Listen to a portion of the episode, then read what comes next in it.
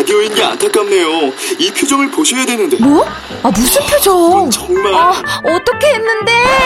KBS 라디오 7개 채널에서 제공하는 최고급 정보들을 사진과 기사, 그리고 영상으로 확인하실 수 있습니다. 읽는 라디오 KBS 라디오 홈페이지 라디오.kbs.co.kr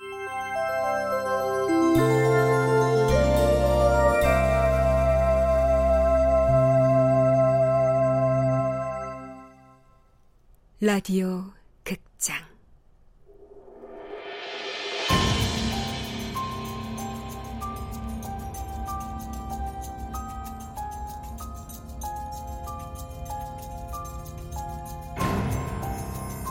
해마 도시.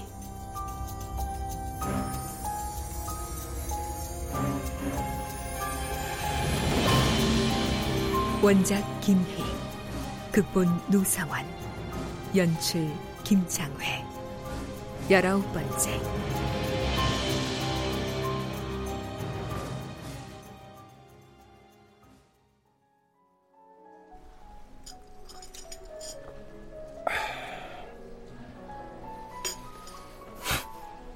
결론은 내가 짜집기였다?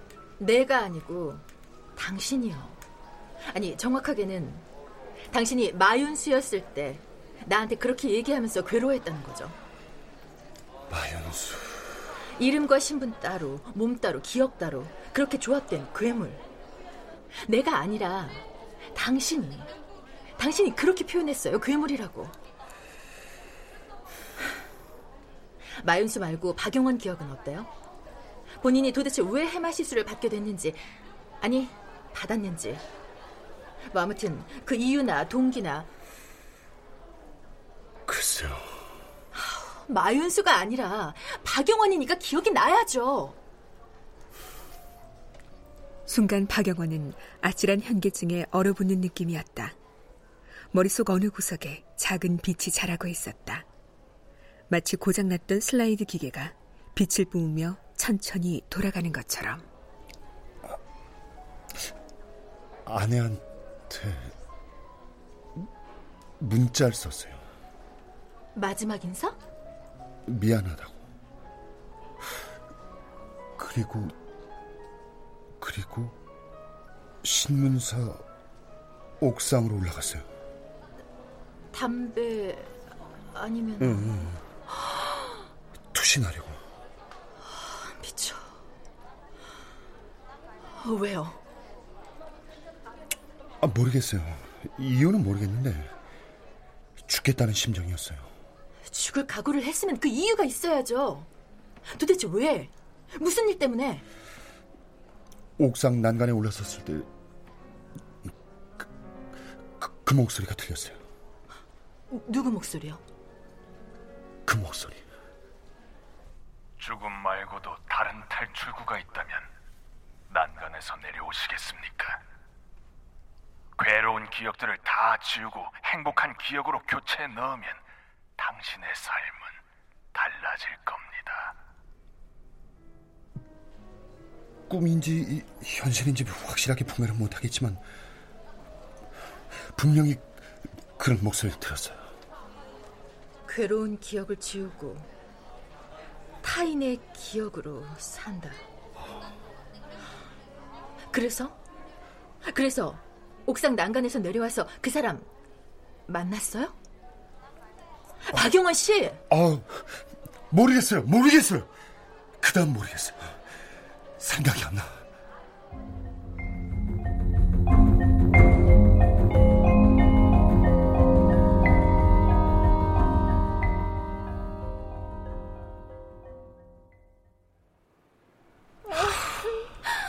이가람 씨. 이번이 마지막이에요, 정말. 딱 이번 한 번만 더. 내가 진지하게 충고하는데 정신과 치료를 받아보는 게 지금 날 미친년 취급하는 거예요? 아니 정신과 치료를 받는다고 다 미친 거는 아니거든. 내가 보기엔 가람 씨 성형 중독인데 중독은 병이거든. 보이지 않는 머릿속의 기억도 리셋하는 세상에 눈에 보이는 얼굴 좀 튜닝하는 게 뭐 나빠요? 당연한 거지.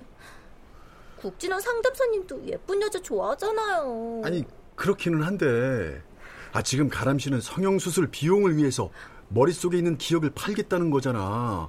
더군다나 그 소중했던 유년 시절 기억을 소중했던 유년 시절 기억 따위가 무슨 소용이냐고요. 아름다운 지금 얼굴이 소중하지. 아, 해마에 근무를 하면서도 그게 어떤 건지 진짜 모른다는 거야?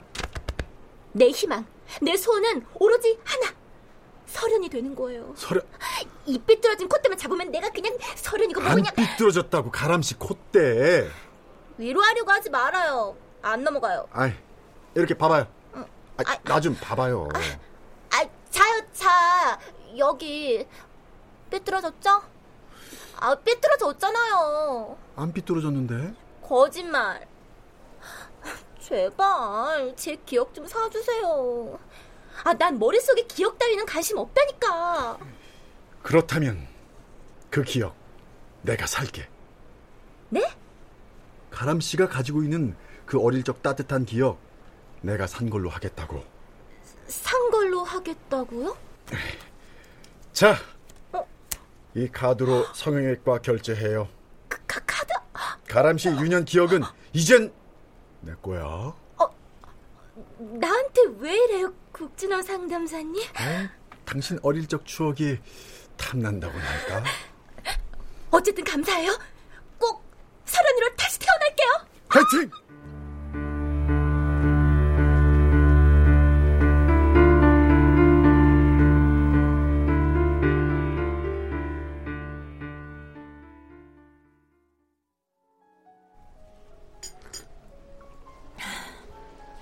커피 한 모금으로 입술을 적시는 정선아의 표정이 어딘가 달랐다. 꾹 물었던 그녀의 입술이 열리면서 박영원의 귀를 흔들어 놓은 건 실종된 그녀의 오빠 이야기였다. 그러니까 식품회사 개발부 차장으로 있던 그쪽이 정선아요. 정선아 씨 당신 오빠가 회사 내부 비리를 고발했다는 이유로 부당해고를 당했고 그 후에 행방불명이 됐다. 신문에 광고도 내고 전단지도 뿌리고 제보 들어오는 대로 찾아다녔지만 결과는 보시다시피 그러던 중에 누가 해마센터 근처에서 오빠를 봤다는 거예요. 어쨌든 그래서 마윤수 씨도 알게 됐던 거고 그러니까 당신 말대로라면 어쨌든 믿거나 말거나 같은 해마 시술이 실제로 이루어지고 있다. 그것도 아주 아주 활발하게 사람들이 때로 몰린다고요. 씨 정말 마윤수가 해마 시술을 받았다고 생각해요? 아니요. 아까는 분명히 마윤수가 마윤수가 아니라 박영원. 박영원 당신이 받은 거죠. 믿으라고요? 안 믿으면 지금 당신 상황 설명할 수 있어요? 그럼 설명을 해보시든가.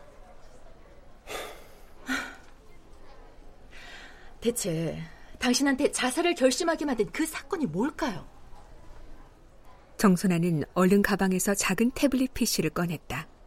그리고 인터넷에 접속해 해마 관련 기사를 찾았다. 해마 시술 소송 피해자들 패소 판결의 불복, 소송 2라운드 돌입. 급기야 정선아는 작은 수첩을 꺼내들고 본격적으로 질문을 하기 시작했다. 그녀는 3년 전 박영원의 사진도 수소문에 가지고 있었다. 지금 모습과는 너무 딴판이죠? 호리호리하고 꽤 훈남이었네. 마윤수가 내 몸을 이렇게 망가뜨렸군. 기억이 돌아온 뒤에 어떤 게 가장 충격적이고 두려웠어요? 박영원은 쭈뼛거리면서도 대답을 해주었다. 그러다 문득 K와 관련된 사진 이야기를 무심결에 하고 말았다. 윤수 씨가 왜 이 기자를 찾아가서 사진 속 K가 누군지 물었을까요? 난 이거서? 아, 당신을 자살하고 싶게 만든 그 사건에 혹시 K도 연루되어 있는 거 아닐까요? K란 사람이 전화로 그랬다면서요? 인간을 개조한다, 편집한다. 해마를 두고 한 얘기 같은데. 인간 개조에 준하는 무슨 수를 쓴다는 건 예전부터 있던 거잖아요. 운동권 대학생들 강제로 군대 끌고 가서 사상 교육 시키거나, 뭐 말 안 들으면 두들겨서 병신 만들거나 죽이거나. 아 지금이 어느 아, 바로 시대? 그거예요. 시대가 변했으니까 방법도 변한 거죠.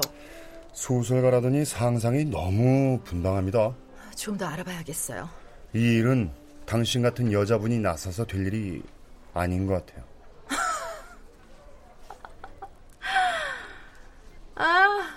그러세요, 남자분?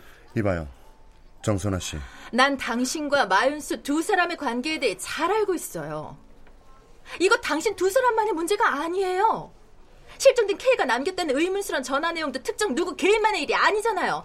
또 무엇보다도 나 우리 오빠를 찾아야 된다고요. 저기 흥분하지 말고 내 말 좀 들어요.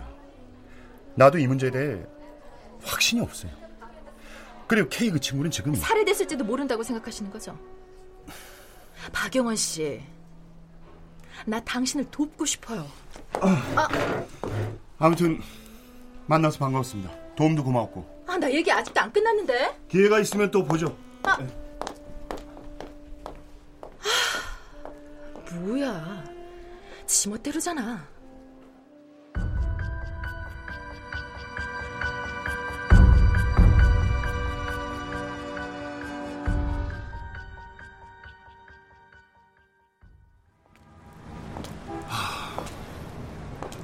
정선아에게 가벼운 목례를 하자마자 등을 돌려 카페를 나온 박영원은 무작정 걸었다.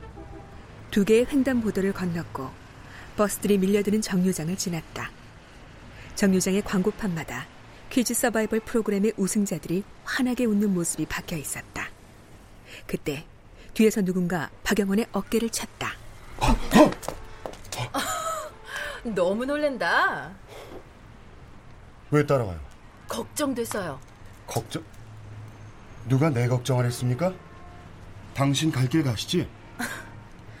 아, 누가 볼품없이 뚱뚱한 당신 같은 남자가 걱정돼 그러는 줄 알아요? 난 내가 겨우 찾아낸 내 증거 자료가 걱정돼서 이러는 거라고요. 분실하면 안 되니까. 증거 자료? 나? 내가 그랬죠? 당신 자체가 증거 자료라고. 나 당신 포기 안 해요? 어디로 가는 거예요? 모릅니다. 나도 내가 어딜 가는지. 연락할 사람은요? 있어요? 연락해 봐야 뭐 다들 난못 알아볼 텐데 뭐. 아침에도 신문사에서 쫓겨났거든요. 신문사 쪽 사람들이야 못 알아보는 게 당연하고. 하지만 해마 사람들은 당신을 너무나 반갑게 알아볼 텐데. 물론 박영원이 아니라 마윤수로. 해마. 아, 오늘 무단 결근했으니까 뭐 그렇게 반갑게 맞이하진 않겠네. 마윤수가 정말 해마 직원이야? 아직도 날 못 믿어요? 오늘 회사에서 전화 안 왔어요? 아, 박영원은 핸드폰을 꺼내 회사라고 찍힌 부재중 전화의 버튼을 눌렀다.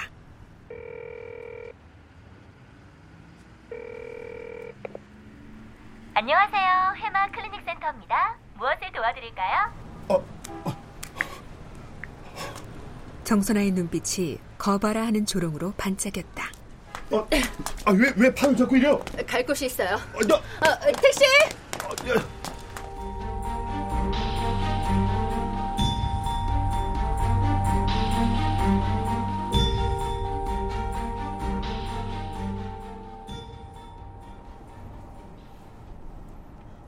저기 저 상가 앞에서 보이시죠? 우회전이요. 예, 우회전을. 그리고 공중전화 박스 나올 거예요. 예. 끼고 좌회전 해주세요. 아, 예, 예, 예. 아니, 여기가 어디예요? 다 왔어요. 어, 어, 죄송합니다 기사 아저씨. 예. 저기서 다시 우회전. 아, 우회전이요. 예. 아니, 대체 어딜 가는 겁니까? 다 왔어요. 자, 아, 저 앞에서 세워주세요. 아, 예, 예, 알겠습니다. 저, 저기 저 빨간 지붕 카페 앞에 세워드리면 되죠? 예, 예. 택시가 도착한 곳은 어느 카페 앞이었다.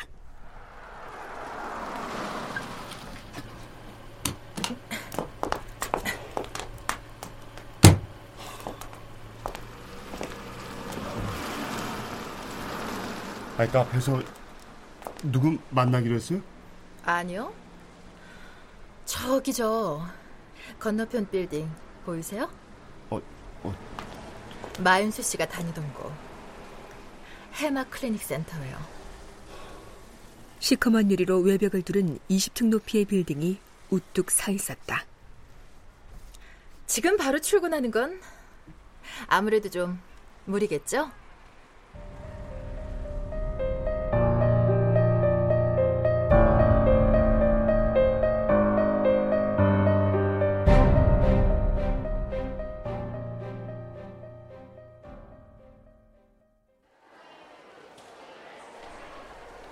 유리문 앞으로 색색의 화분에 담긴 이름 모를 화초들이 놓여 있고 유리문 위에 달려 있는 장식 꽃바구니가 탐스러웠다.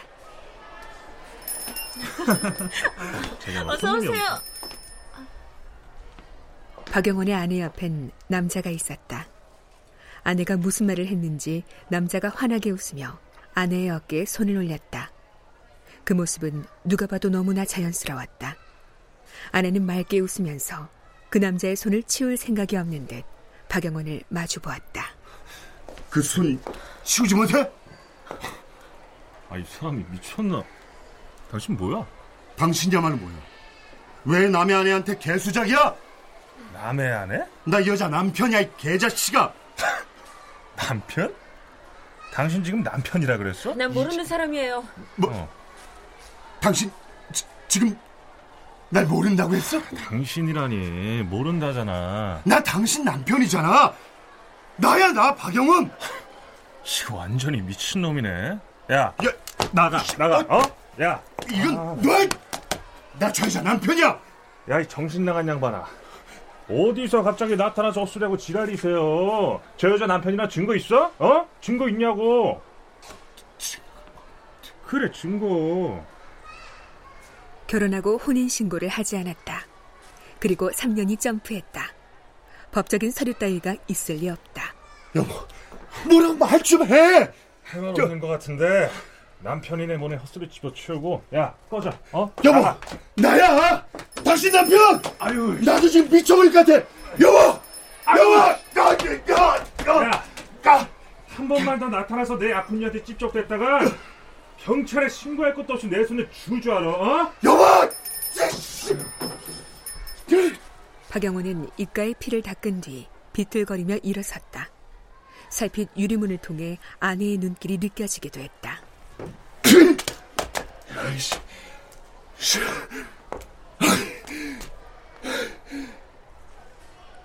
하지만 아내는 끝내 유리문 밖으로 나오지 않았다.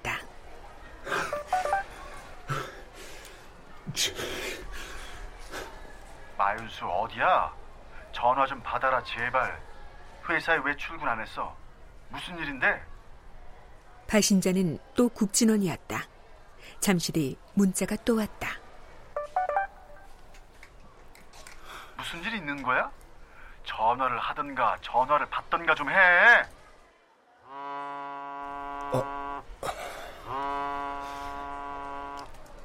또 국진원이다. 분명히 마윤수의 직장 동료일 거야. 해마 직원. 해마가 지금 이 해괴한 상황과 어떤 연관이 있는지 알아봐야 돼. 지난 3년 동안 대체 무슨 일이 있었던 건지.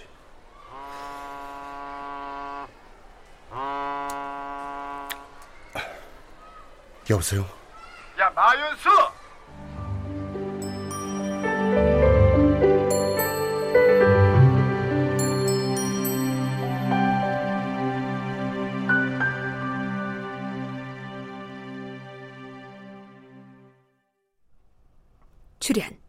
박영원, 원호섭, 국진원, 심승한, 정선화, 안소희, 기사 윤용식, 아내 김사라, 심교육관 임호기, 유씨 장희문, 이가람 김민아, 해설 강규리, 음악 박복규, 효과 안익수 노동걸 윤미원, 기술 이진세.